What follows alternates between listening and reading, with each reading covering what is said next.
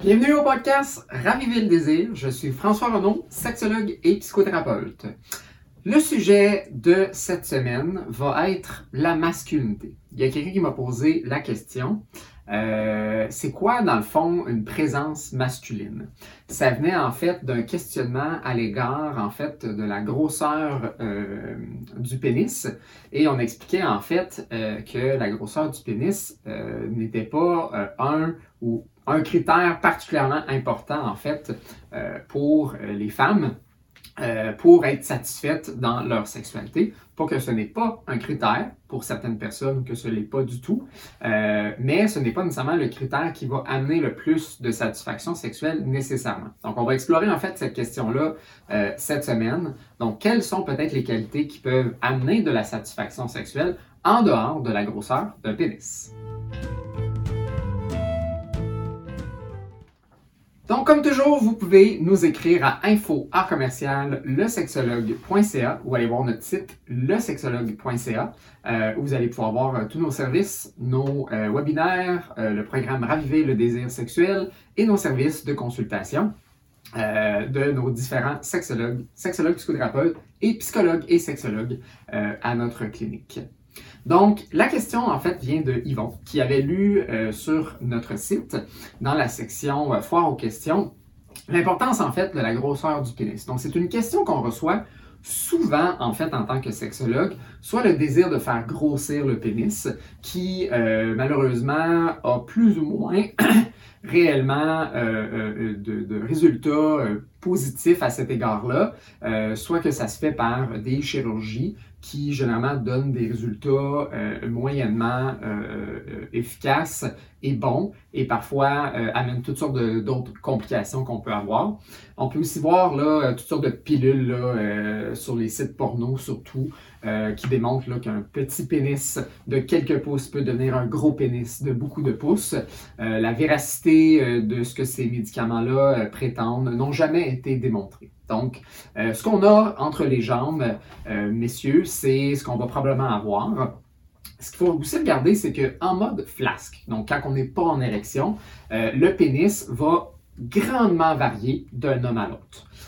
on peut avoir des gens qui ont 1-2 pouces, en fait, en mode flasque, puis d'autres qui vont avoir à peu près 4-5 pouces et une certaine grosseur aussi au niveau de la circonférence. Mais en mode érection.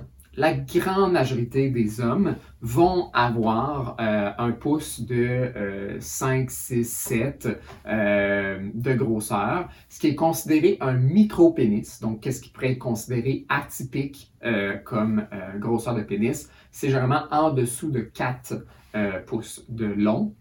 Euh, au niveau de la circonférence, on n'a pas nécessairement là, beaucoup de, données à cet effet-là, mais généralement, c'est ça. Ça tourne dans le cours du 5, 6, 7 pouces en mode euh, érection. Donc, il y a des gens qui, ceux qui ont des plus gros pénis en mode, euh, quand ils sont en mode flasque, donc sans érection, vont avoir moins, en fait, de, de, de, de, grossissement de volume à l'érection. Ils vont garder peut-être relativement la même grosseur, mais le pénis va devenir plus gros. Euh, tandis que ceux qui ont généralement des plus petits pénis en mode flasque vont s'étirer et prendre plus de, grosseur. Donc, c'est comme une ballonne, en fait, une érection qui se remplit de sang.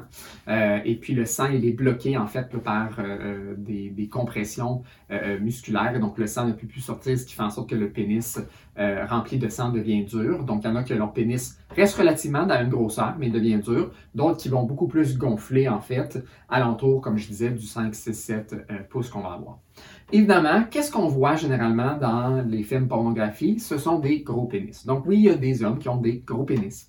Euh, il y a aussi des hommes dans ces vidéos-là qui vont utiliser des pompes juste avant, en fait, euh, leur, euh, leur vidéo pour agrandir, en fait, leur pénis. On fait aussi une sélection. Euh, quand que on engage souvent des acteurs pornographiques, on engage souvent des gens qui ont des gros pénis. On peut voir parfois il y en a qui ont des pénis plus de taille moyenne, euh, mais quand que, généralement les acteurs porno se font engager, c'est parce qu'ils ont généralement un gros pénis. Et même au niveau en fait des euh, des pénis des personnes noires, on va engager en fait des acteurs qui ont généralement des pénis encore plus gros euh, que la moyenne. Donc, il y a vraiment un, stéréotype qui est maintenu des, connaissances euh, euh, fautives, si vous voulez, qu'on maintient, qui ça donne l'impression que tout le monde, tous les hommes ont des plus gros pénis que la majorité des hommes, mais c'est faux en fait. Est-ce que ça existe des plus gros pénis? Bien sûr. Euh, il y en a qui sont plus grands dans la vie, il y en a qui sont plus petits.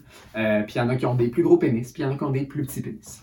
Euh, donc, il faut considérer en fait que, comme je disais, la moyenne tourne alentour du 5, 6, 7 pouces en mode érection. Ce que vous avez dans un mode flasque est plus ou moins, je veux dire, important dans le sens où ce que ça ne définit pas nécessairement ce que ça va avoir l'air après.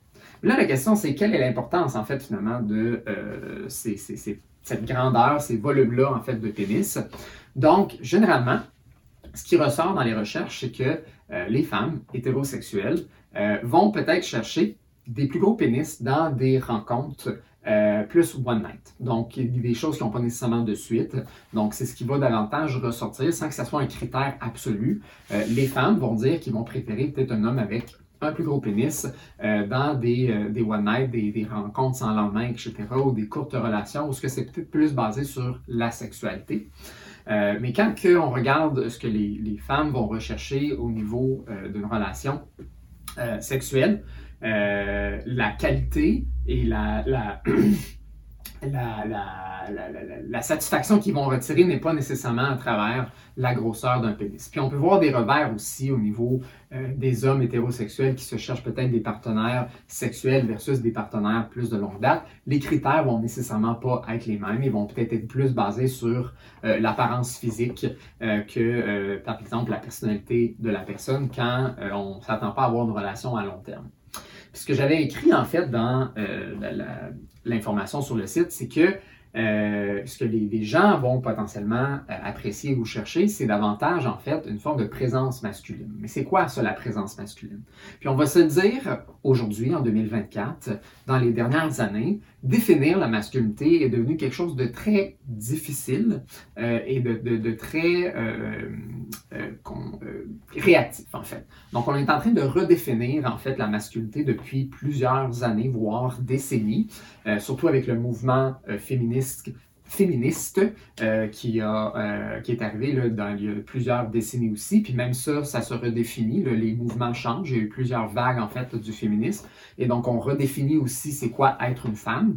Et les hommes aussi, on est en transition par rapport à ça. Mais c'est quoi avoir une présence sexuelle masculine sans tomber dans des stéréotypes, sans tomber dans euh, le conservatisme et comment on peut s'identifier puis sans avoir l'impression qu'on exclut certaines personnes ou d'autres. C'est certain qu'une partie de nos, euh,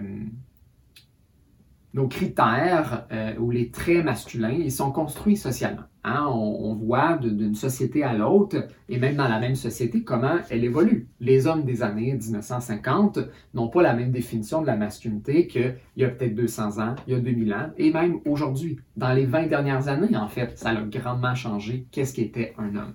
Et on est un peu perdu, je vous dirais, euh, en ce moment pour plusieurs hommes qui essayent de se retrouver. Des fois, il y a un mouvement aussi réactionnaire, surtout euh, sur, la sur le côté plus conservateur, qui veulent garder en fait euh, les, traits plus traditionnels qu'on avait chez les hommes. puis, il y a un débat en fait par rapport à ça, de c'est quoi réellement un homme. Puis évidemment, on va avoir différents critères pour différentes personnes. Donc, la question de la présence masculine va être différente d'une personne à l'autre et va euh, euh, susciter différentes réactions positives ou négatives. Donc, la présence masculine, pour moi, si j'avais à la définir, c'est vraiment une question de est-ce que je suis capable de dégager une certaine confiance, une certaine fierté euh, d'être un homme? Et je vais le faire principalement à travers en fait de mon langage corporel et de la confiance que je vais dégager. Ma confiance aussi à, séduire, à démontrer mon intérêt, avoir une certaine fierté de mon image corporelle, de mes compétences, de mes habiletés, des traits de personnalité que je vais avoir. Puis, il y a certaines tendances qu'on va euh, euh, percevoir, par exemple, au niveau de euh, la masculinité puis de la féminité, au niveau de, des traits dans le langage corporel qu'on va avoir. Donc, on peut rentrer dans ces critères-là ou pas. mais on peut voir que même socialement, dans différentes cultures, il y a quand même certaines similitudes qui vont ressortir, puis aussi nécessairement certaines euh, différences corporelles qui vont ressortir parce qu'on a quand même une physiologie qui est différente. Euh, et donc, à l'enfance, on le voit moins ça parce que cette physiologie-là, elle est moins, elle est moins euh, différente, mais même assez jeune, en fait, on peut voir certaines différences à ce niveau-là. Certaines choses sont apprises socialement, d'autres sont plus apprises parce qu'on a, on a des corps différents. Mais par exemple, les hommes, généralement, vont avoir une certaine carrure dans la manière qu'ils vont euh, gesticuler, qui vont parler, euh, qui vont bouger les bras, la manière qu'ils vont marcher. Euh, et les femmes, généralement, vont avoir une certaine fluidité dans la manière qu'ils vont bouger, parler, marcher, etc., les postures qu'ils vont prendre. Puis évidemment, il y a certaines de ces choses-là qui sont apprises. On peut le voir chez certains hommes qui, on va considérer plus efféminés, par exemple, vont prendre des tendances plus généralement féminines. Ça fait ça en sorte que ces hommes-là sont moins masculins, sont moins fiers, sont moins euh, euh, euh, centrés ou ont moins bonne confiance? Pas nécessairement. Mais de façon générale, on va remarquer que certaines formes de mouvement vont être attribuées plus aux femmes, d'autres vont être attribuées plus aux hommes. Et ces impacts-là, ben, on les a appris socialement et vont avoir des impacts sur justement le désir, sur comment qu'on perçoit, comment qu'on ressent notre partenaire à ce moment-là. À vous de choisir en fait quel genre de masculinité vous voulez dégager? Donc, est-ce que vous voulez dégager une certaine carrure? Est-ce que vous voulez dégager peut-être une certaine fluidité? Un mélange entre les deux? C'est à vous de choisir. Mais ce que ça va avoir comme impact, c'est que ça va attirer et ça va avoir une influence différente sur l'excitation, le désir en fait de l'autre personne. Donc, c'est à vous demander comment est-ce que je veux répondre peut-être aux désirs, aux besoins de, de ma partenaire, par exemple, et quel genre aussi de femme je veux peut-être attirer? Donc souvent, il y a une forme de complémentarité qui se fait au niveau de nos valeurs, de comment on perçoit les hommes, les femmes, euh, comment ils bougent, comment quel genre de traits ils vont avoir. Et nos traits de personnalité aussi sont dégagés par notre expression corporelle. Donc, une personne, justement, qui a une certaine confiance, qui est fière, va avoir aussi une certaine posture, en fait, de confiance. Tandis qu'une personne plus timide, euh, euh, plus gênée, euh, qui a peut-être moins confiance, va aussi avoir aussi une posture qui va potentiellement le démontrer aussi cette, ce, manque de confiance-là, ou du moins cette timidité-là, cette, gêne-là. On est capable de percevoir dans des interactions sociales la gêne et la timidité des gens. C'est notre capacité de mind mapper justement les, émotions, de déterminer en fait comment qu'on caractérise, comment qu'on caractérise certaines personnes. Et donc, la masculinité, je généralement, surtout dans notre société euh, nord-américaine, euh, hein, on va avoir une certaine carrure dans la manière qu'on va approcher l'autre, surtout dans la séduction, dans le, notre expression de notre désir, tandis que les femmes sont peut-être plus dans une forme de fluidité, il y a quelque chose de plus euh, cassé en fait. Là, les femmes vont peut-être parler plus avec un, bras cassé, vont peut-être tourner un peu leurs cheveux, vont créer ici un peu des, creux dans, leur, dans leur cou, tandis que si un homme fait ce genre de, va peut-être être perçu comme étant plus efféminé et va peut-être avoir moins peut-être d'impact dans euh, sa séduction. Ça peut plaire à certaines personnes. Mais de façon générale, on va voir qu'une certaine carrure chez les hommes, la manière qu'on va aller chercher en fait notre partenaire, comment qu'on va la prendre, comment qu'on va l'embrasser, il y a une certaine tonicité dans notre approche qu'on va avoir. Donc pas quelque chose de rigide, mais une certaine tonicité euh, qu'on va caractériser plus au niveau de la masculinité que de la féminité. Et donc, c'est là que ça devient difficile de ne pas rentrer, évidemment, comme je disais au début, de rentrer dans des stéréotypes. Il y a certainement des gens peut-être qui m'écoutent en ce moment qui n'adhèrent pas à ça. C'est tout à fait correct. Il y a des gens qui sont non-binaires, il y a des gens qui sont trans, euh, il y a des gens qui n'adhèrent juste pas en fait à ces, standards-là plus euh, euh, traditionnels. C'est tout à fait correct si ce n'est pas. C'est juste de comprendre que ces standards-là, nos valeurs, nos perceptions, les traits et les caractéristiques qu'on associe à la masculinité ou la féminité ne sont pas nécessairement partagés pour tout le monde. Et avec qui on partage des similarités par rapport à ça, c'est probablement le genre de personne qu'on va davantage attirer. Donc, c'est à vous de déterminer quel est le genre de présence masculine que je veux avoir et euh, quel genre de euh, présence euh, féminine peut-être que je veux attirer. Le podcast ici est resté quand même au niveau plus, je vous dirais, peut-être des gens hétérosexuels. Évidemment, tout ça se redéfinit au niveau des couples lesbiennes et homosexuelles. Pour revenir en fait un peu en arrière par rapport à la grosseur du pénis. Chez les femmes, effectivement, on va remarquer, hétérosexuelles, on va remarquer que la grosseur du pénis porte peut-être moins d'importance. Par contre, ce que je remarque cliniquement euh, et ce qu'on me rapporte en fait de la communauté homosexuelle gay, c'est souvent en fait que les hommes en fait par contre gays donne beaucoup d'importance, en fait, à la grosseur du pénis. Euh, il y a un culte, en fait, entourant ça. Euh, j'ai beaucoup de gens qui, justement, n'ont peut-être pas des gros pénis, qui me consultent, qui viennent de la communauté homosexuelle et qui trouvent ça difficile parce qu'ils reçoivent, en fait, plusieurs commentaires, rejets à l'égard de leur pénis qui est d'une taille tout à fait normale, euh, parfois peut-être dans la moyenne plus petite, mais qui trouvent ça difficile parce qu'ils vivent beaucoup de rejets. Évidemment, ce n'est pas tous les homosexuels. Euh, c'est souvent dans des contextes, tout comme les femmes hétérosexuelles, de relations peut-être euh, éphémères, de courte durée, de one night. Euh, mais il y a quand même un, culte plus important alentour de ça. Et je voulais quand même faire cette distinction-là, malgré que ce n'est pas nécessairement le cas pour tout le monde. il y a quand même une différence qu'on peut, qui émerge en fait entre la communauté hétérosexuelle et les hommes homosexuels. Il y a aussi toute la question de euh, euh, l'efféminité chez ou dans la communauté gay. Donc, euh, une des choses, en fait, que les gens ont tendance à, faire ou à voir ou parler, c'est de le fameux gaydar. Je ne sais pas si vous avez déjà entendu parler de ça. C'est notre capacité à déterminer qui est gay, qui est lesbienne, puis qui est hétérosexuel.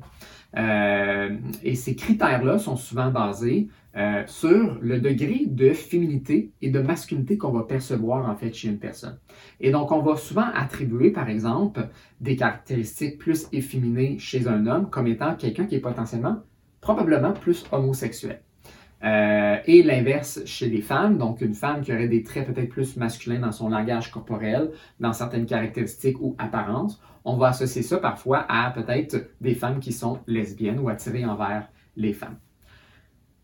Il y a certaines peut-être tendances qui peuvent ressortir par rapport à ça, parce que les hommes hétérosexuels vont avoir tendance à peut-être être moins souvent efféminés et les hommes homosexuels ont peut-être tendance à l'être plus.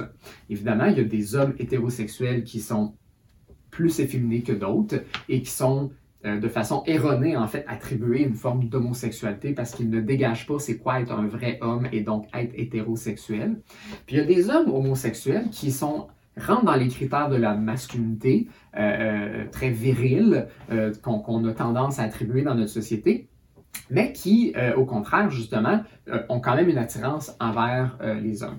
Puis ça, ça tombe en fait dans des formes de biais cognitifs qu'on peut avoir où on attribue en fait de façon erronée la féminité aux hommes homosexuels et la masculinité traditionnelle aux hommes hétérosexuels. Et quand en fait on voit un homme efféminé homosexuel, euh, ça va venir confirmer en fait que ben, ces hommes-là sont plus efféminés. Mais quand on va avoir peut-être un homme euh, efféminé, euh, plus viril, masculin, selon les critères de notre société, qui est homosexuel, ben, si on apprend que cette personne-là est homosexuelle, ben, ça devient une exception à la règle. Ou en fait, on va assumer que cette personne-là euh, hétérosexuelle parce qu'elle ne nous a pas nécessairement dévoilé son orientation. Et donc, ça vient encore confirmer que, ben, regarde, un hétérosexuel, c'est comme ça, les homosexuels sont plus efféminés. Puis on fait la même chose sur le côté, évidemment, euh, des lesbiennes qui démontrent peut-être plus de, euh, de critères traditionnellement ou typiquement plus masculins comme étant des signes, en fait, d'être de, lesbienne. Donc, on peut voir, en fait, que nos, nos stéréotypes vont aussi définir potentiellement comment qu'on va percevoir aussi, en fait, l'orientation sexuelle des gens. Et vous pouvez vous l'imaginer que c'est peut-être pas nécessairement le meilleur critère. Le meilleur critère pour savoir si quelqu'un est gay ou lesbienne, c'est de leur demander ou qu'ils te le dévoilent, ou qu'ils font une approche particulièrement séductrice à votre égard ou envers quelqu'un du même sexe. Euh, donc, c'est la façon qu'on peut le déterminer, s'il y a vraiment une séduction évidente que la personne peut faire à votre égard ou à l'égard de quelqu'un d'autre du même sexe, tout comme on va le faire avec les couples hétérosexuel, quand on voit deux gars, euh, un gars et une fille qui se séduisent, on peut voir hein, qu'il y a peut-être une forme de, chimie. Encore une fois, c'est le mind mapping qui nous permet de voir ça. On, gauge en fait quelles sont les intentions de chacun de ces partenaires-là. Mais se baser sur le degré de masculinité de féminité selon euh, les critères de notre société, c'est pas nécessairement euh, les meilleurs critères. Et une des raisons, je crois aussi, qu'on va peut-être davantage retrouver euh, des hommes homosexuels qui vont davantage faire ressortir leur côté féminin euh, que des hommes hétérosexuels et même chose pour les femmes qui vont sortir davantage leur côté masculin.